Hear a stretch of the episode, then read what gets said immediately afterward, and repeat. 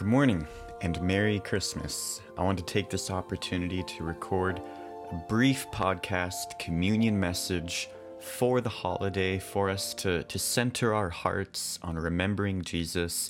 If you're with family or away or on vacation, if you're hearing this in twenty twenty-two, three, four, I hope that it can reach you somehow and somewhere. And I want to read from Luke chapter one, verses thirty through thirty-eight. And I'll paraphrase a couple of sections, but it says there, "Angel said to Mary, 'Do not be afraid. You have found favor with God. You will conceive and give birth to a son, and you are to call him Jesus. He will be great and will be called the Son of the Most High. The Lord God will give him the throne of his father David, and he will reign over Jacob's descendants forever. His kingdom will never end.' 'How will this be?' Mary asked the angel. The angel answered, 'No word from God will ever fail.' 'I am the Lord's servant,' Mary answered. 'May your word to me be fulfilled.' Then the angel left her." I think of the Christmas carol, "Mary, Did You Know?", written some forty or so years ago, and we're going to be singing it at church tomorrow. But Mary, did you know, you go through the lyrics and it goes over that your son will rule the nations and that he will be called king, and very similar promises to what the angel just told Mary, that he's going to sit on the throne of David. It's an amazing vision, an amazing promise. But is it believed? When we hear something so fantastic in the Word of God, is it believed? Do we respond with wow or how? Mary, a common name.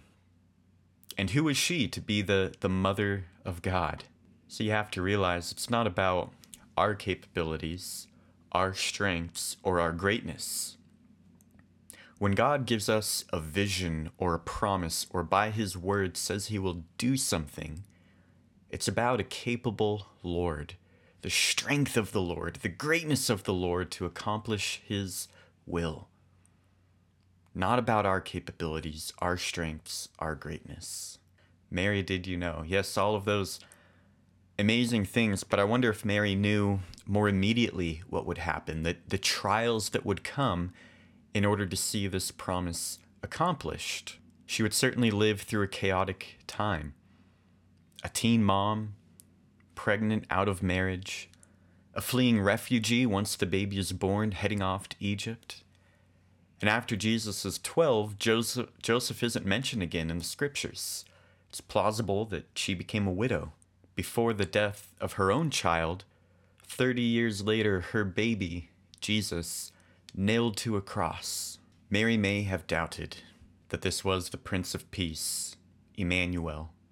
God is with us. His word, his prophecies, and God's promises, would they be fulfilled?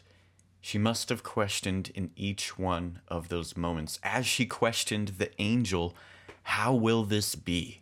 And in your life today, you might be asking, how will this be? How are we going to accomplish the word of the Lord? How am I going to make it through this trial, this season of life, these holidays? How am I going to make it to next year? Well, no word of God will ever fail. He keeps his word and he keeps his promises. And that's what Christmas is, the fulfillment of a promise. When we find ourselves doubting or asking how, remember.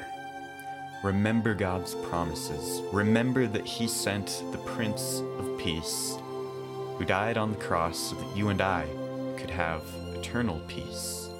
Amen.